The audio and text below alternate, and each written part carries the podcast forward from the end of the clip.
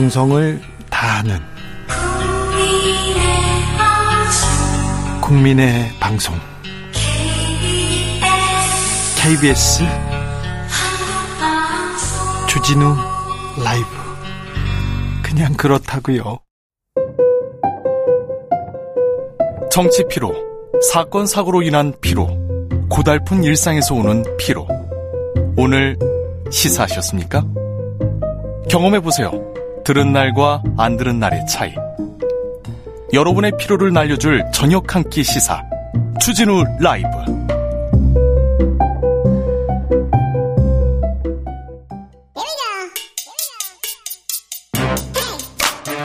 뉴스를 향한 진지한 고민 기자들의 수다. 라이브 기자실을 찾은 오늘의 기자는 탐구하는 기자 미디어 오늘 정철은 기자입니다. 어서 오세요. 안녕하세요. 네. 요즘 언론계 최대 이슈가 뭡니까?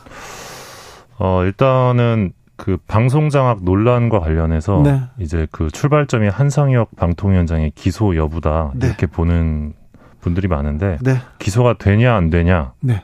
어 그게 일단 최대 현안이고요. 네.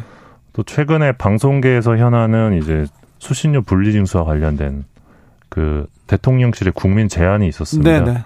그게 다음 주 화요일 날 마감이 되는데 네. 그 국민 제안이 지금 SNS 인증을 통해서 투표를 하는 방식인데 이게 중복 투표가 가능합니다. 아, 그 그래요? 예, 그래가지고 어 지금 야당이나 또 몇몇 언론 그리고 언론 단체에서는 이게 여론 조작이 가능한 거 아니냐. 네.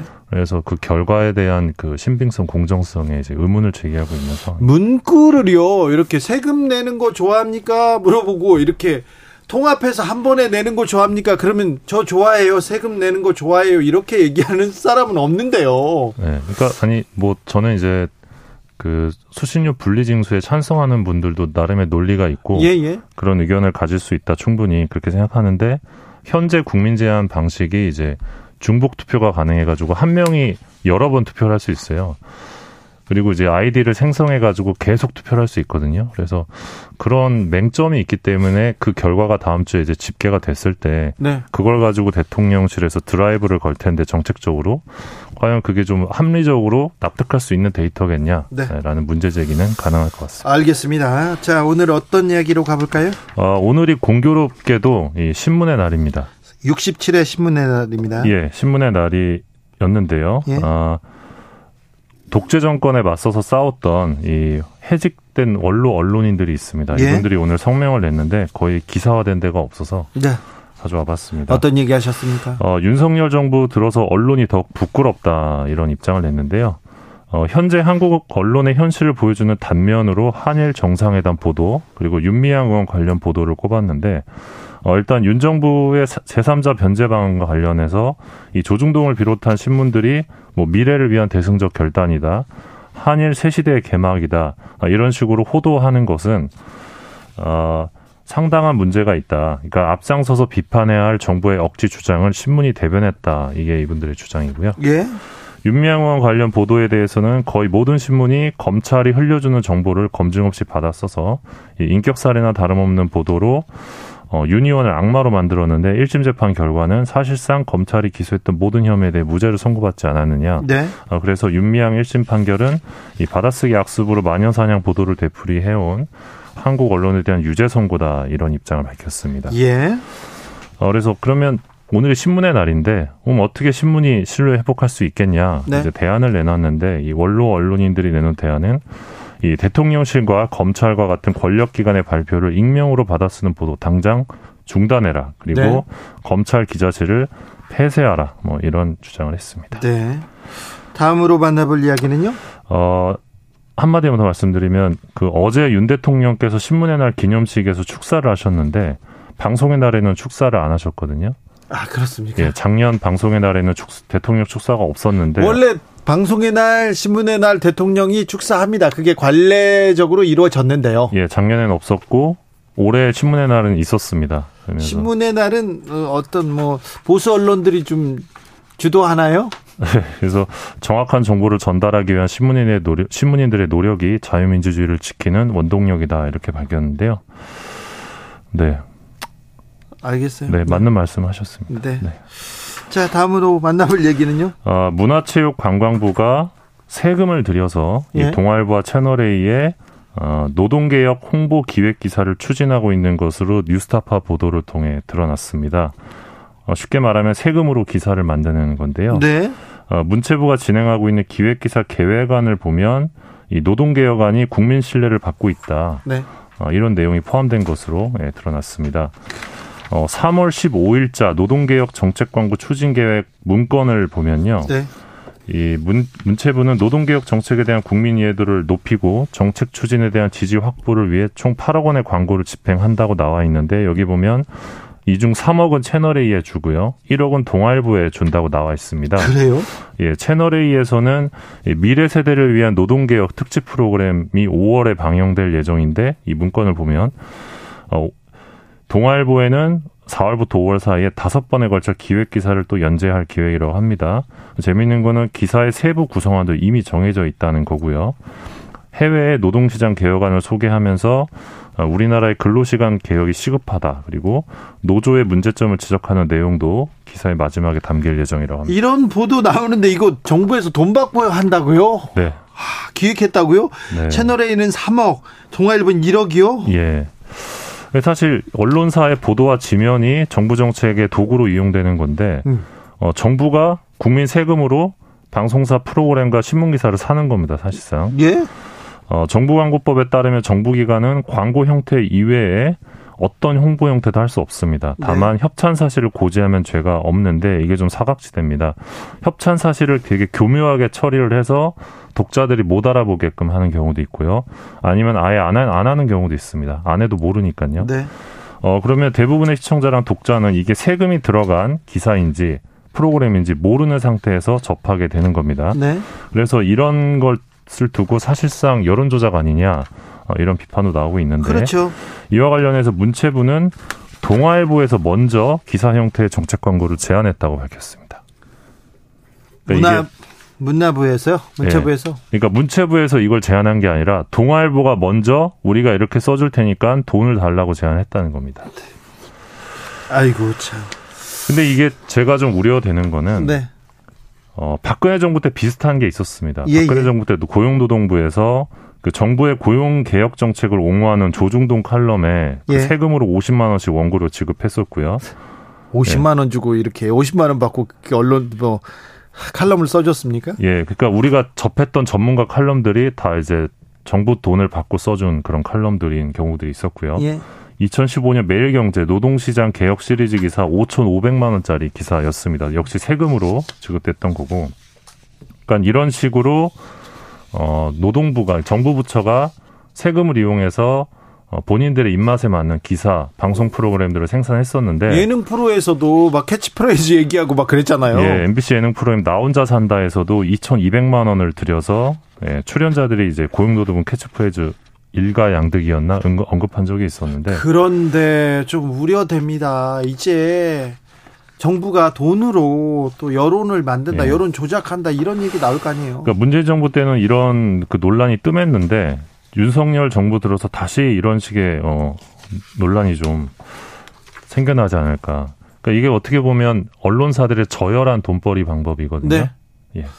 어, 제가 전광훈 목사를 취재하고 있는데 전광훈 목사 취재하고 있는데 정광훈 목사한테 문체부 장관 이라고 찍힌 전화가 왔어요. 그래서 아이고 장관님 그래서 그거 하면 안 됩니다. 그러니까 그거 절대 안 하겠습니다 하고 굽신굽신하더라고요. 어, 박보균 장관 전화가 왔다고요? 네. 어...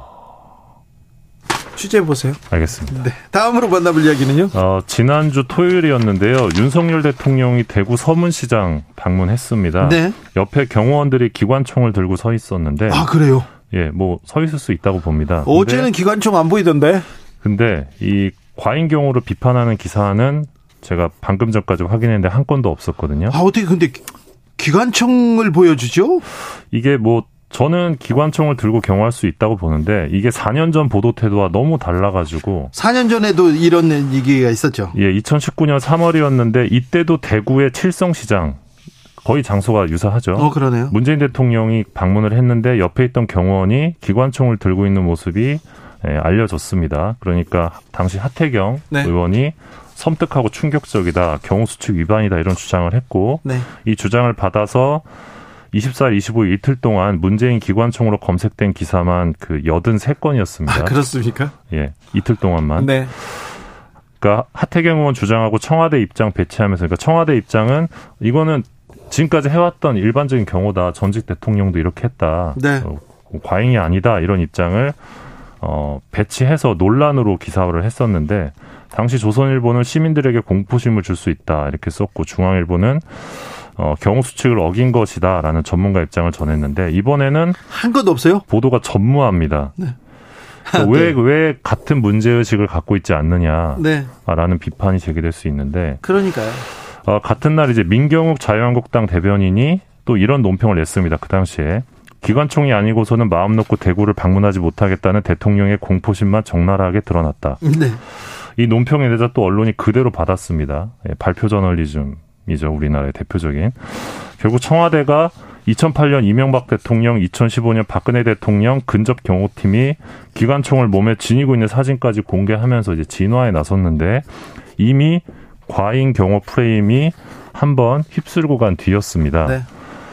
어, 그랬는데 요번에는 어, 문제가 전혀 없어서 그 누리꾼들 사이에서 문재인 대통령은 공포를 조장한 거고 윤석열 대통령은 문제가 없다는 거냐 네. 네, 이런 지적이 나오게 됐습니다. 네, 뭐 좀 좀 그때그때 다르네요. 많이 다르네요. 그땐 여든 세 건이나 기사를 했다고요? 이틀 동안만. 예, 네. 조선일보 같은데 조중동에서 뭐 칼럼 이렇게 뭐 사설로서 뭐 이렇게 뭐라고 해야 되나 언론계에서는 그런 단어를 씁니다. 그, 그 정확한 이런 단어를 써야 조진다 이런 거 하지 않습니까? 그거 저게 그렇게 비판받을 일인가 그런데 그렇게 대놓고 비판했는데 이번에 한 건도 없었어요. 그러니까 저는 과잉 경우를 비판할 수 있다고 봅니다. 그러니까 근데 그런 그런데 왜 이번에는 비판하지 않느냐? 지뭐 지난번에는. 예, 이런.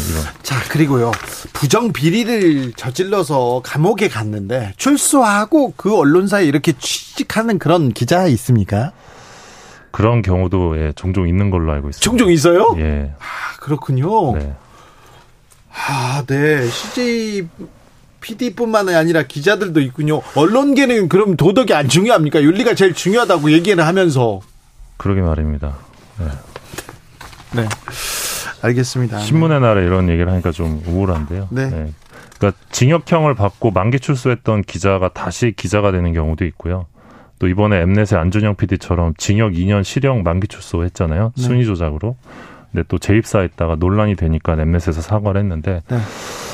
아, 뭔가 선을 좀 지켰으면 좋겠습니다. 알겠습니다. 선을 지키는 그런 언론이 언론이 선을 지켰으면 우리 사회가 이 정도는 아닐 텐데 그런 생각도 해봅니다. 자 기자들의 수다 정철은 기자 함께했습니다. 감사합니다. 고맙습니다. 교통정보센터 다녀올까요, 유하영 씨? 수학여행 때 장기자랑 나간 사람. 전화가 왔죠 저한테. 세월호 엄마들이 연극을 하고 싶어해. 당황하지 않고 노래를 부르며 저희 지금 제주도 공연이 있어서 가요. 엄마가 대신 그 무대에 서서 한번 놀아볼게. 2014년 4월 16일 그날 아직도 생생합니다. 그날 내가 뭘 하고 있었는지 아직도 다 기억납니다. 그날 이후 아홉 번째 봄이 찾아왔습니다. 그 사이 세월호를 기억하자 그러면서 많은 작품들이 나왔는데요. 그런데요. 그간 다뤘던 작품하고 좀 다른 작품이 있어요. 아, 즐겁습니다. 유쾌합니다. 발랄합니다. 아, 유쾌 발랄한 세월호 다큐멘터리가 우리를 찾았습니다. 4.16 가족극단의 노란 리본 이야기를 담은 다큐멘터리 영화 장기자랑인데요. 장기자랑의 주연 배우 수인이 어머니 김명임 씨 그리고 이소영 감독 모셨습니다. 안녕하세요. 안녕하세요. 네. 어머님 오랜만에 뵈요? 네, 오랜만입니다. 주연 배우 되더니 예뻐지셨어. 응? 표가 나나요? 어, 표 나요. 아이고. 자, 어, 어떤 영화입니까? 아, 감독님. 네, 어, 갑자기 이렇게 들어오니까 네. 좀 당황스러운데, 어, 자, 다큐멘터리 장기 자랑은 네. 세월호가 나오지 않는 세월호 다큐멘터리입니다. 세월호가 안 나와요? 네, 그렇습니다. 네. 전혀 등장하지 않고요. 네. 그리고 사실 저도 세월호 다큐멘터리 보기 너무 좀 두려운 마음이 좀 있었어요. 마음이 무거워가지고 나는 못 가겠어. 대신 카드만 보낼게. 그런 사람들 많아요. 예, 근데 그러면서 좀 기억과 멀어지고 네. 그리고 알고 그냥 내가 2014년 4월 16일에 그런 일이 있어서 그냥 그 기억에 좀 머물러 있는 것 같아서 네. 그 이후 참사 피해자의 어머니들은 어떤 삶을 살고 있는지를 좀 다뤘어요. 예. 그래서 참사 이후 우리는 어떻게 살아갈 것인가 이 이야기를 담은 다큐멘터리라고 보시면 될 것 같습니다. 수인이 어머니, 자 배우 해보니까 어떻던가요? 이거 찍어보니까 어떻던가요? 어, 저는 별로 한 게 없는데 네. 화면을 보니까 배우로 나오더라고요. 아, 그래요? 네. 누가 다 밥상을 차려줬을 뿐, 그냥 먹었을 뿐 별로 한 건 없어요? 예, 그냥 저는 그냥 평상시처럼 생활했을 뿐인데 그거를 영화로 만들어 내셨더라고요. 아, 근데 아니야 달라지셨어. 지난번에 봤을 때하고 좀 달라졌어요. 지금 배우 포스가 나고 아, 좀 뽀얀해지셨어. 아, 표가 많이 나나요? 난안 나니까요. 어떠셨어요? 어, 일단 배우가 되고 나니까 네. 좀 행동에 책임을 져야 되겠구나. 네. 옛날처럼 좀 무겁고 그런 분위기는 좀 안 어울리겠구나. 그런 생각을 진짜 많이 했어요. 네. 다큐멘터리 연출하면서 이런 부분에 가장 신경 쓰셨어요?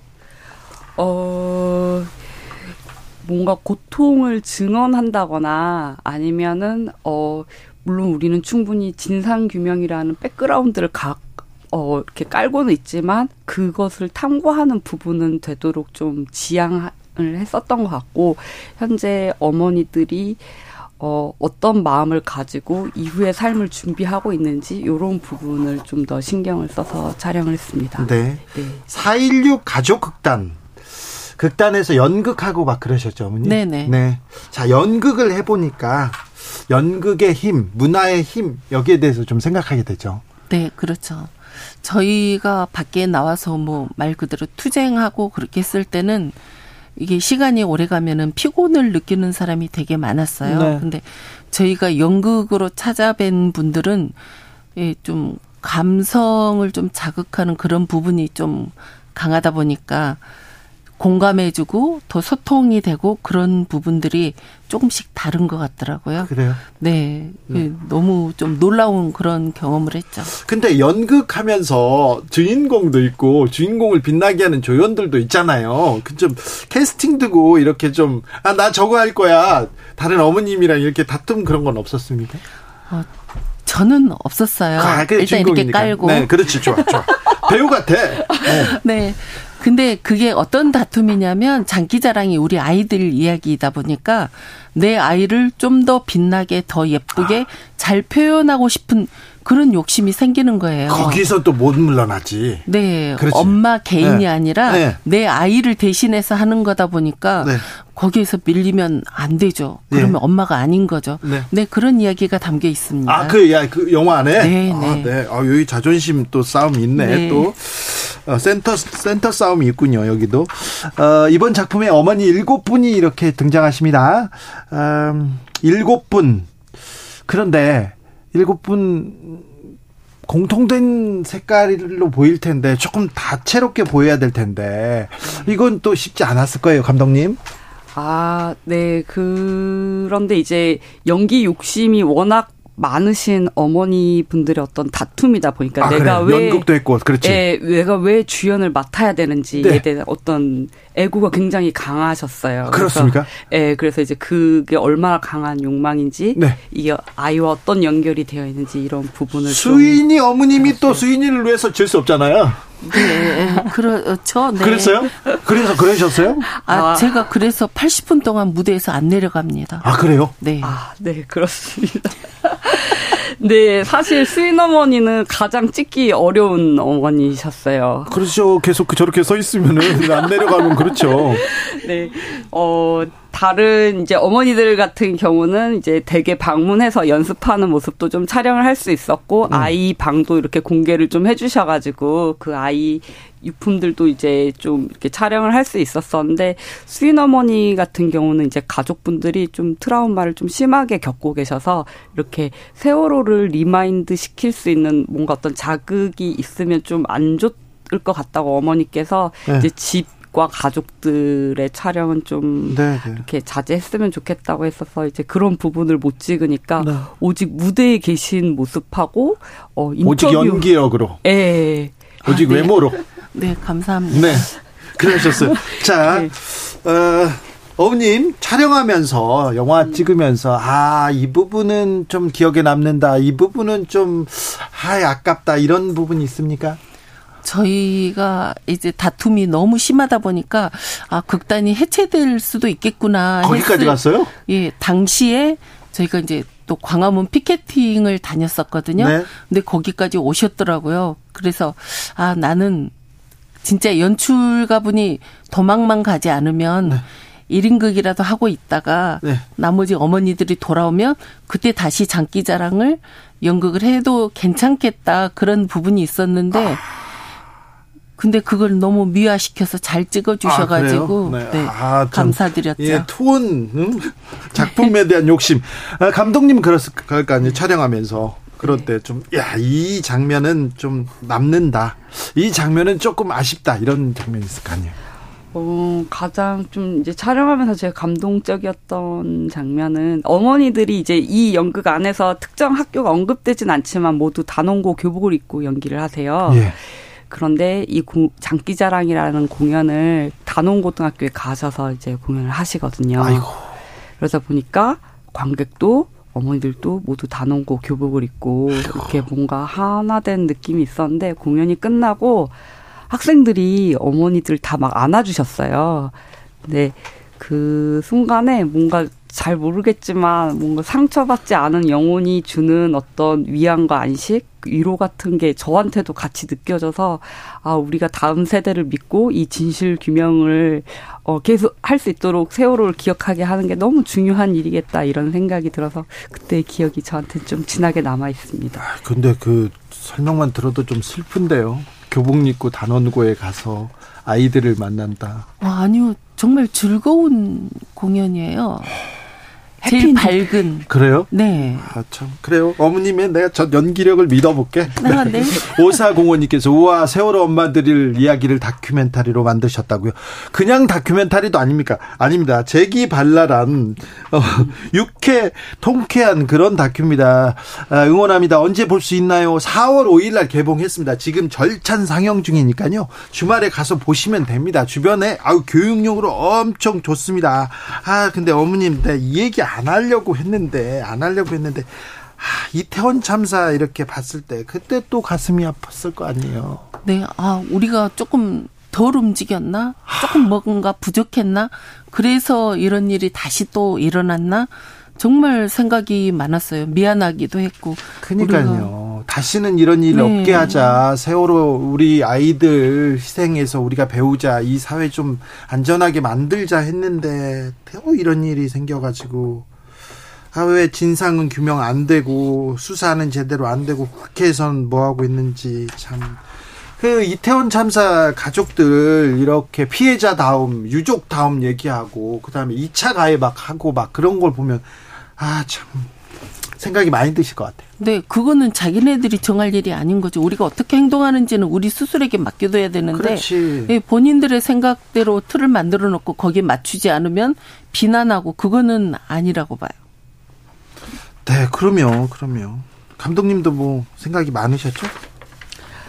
어, 예전에 세월호 참사가 났을 때 이제 유가족분들이 어디서 밥을 먹고 있는 장면을 보면 사람들이 사진을 찍어서 아이 잃고 뭐 밥을 먹고 있다. 뭐 이런 걸 SNS에 올려서 뭐 욕하는 경우도 있고. 그래서 참사 피해자는 뭐 밥을 먹어서도 안 되고 웃어서도 안 되고 이런 부분들이 굉장히 아직까지 사람들 마음속에 많이 남아 있는 것 같아요. 아이고 그러니까요. 그 음. 그리고 진상 규명해 달라고 우리 아이들 왜 죽었는지 어떻게 갔는지 그 얘기를 그 가족들이 곡기를 끊고 하고 있는데 그 옆에 와서 폭식 투쟁하고 음. 뭐다그 그 상처로 남아 있어요. 아 그 밥은 먹어야죠. 웃기도 해야죠. 그죠? 어, 저, 저 취재하러 이제 세월호 취재하러 갔는데 제가 너무 가슴이 먹먹해가지고 제 아이가 세월호 아이하고 똑같은 그 학, 학년이에요. 그래가지고 그 세월호 있기 얼마 전에 제주에 수학여행에 갔다 온 거예요. 갔다 왔나? 가기로 했나? 아무튼 그 동갑이에요.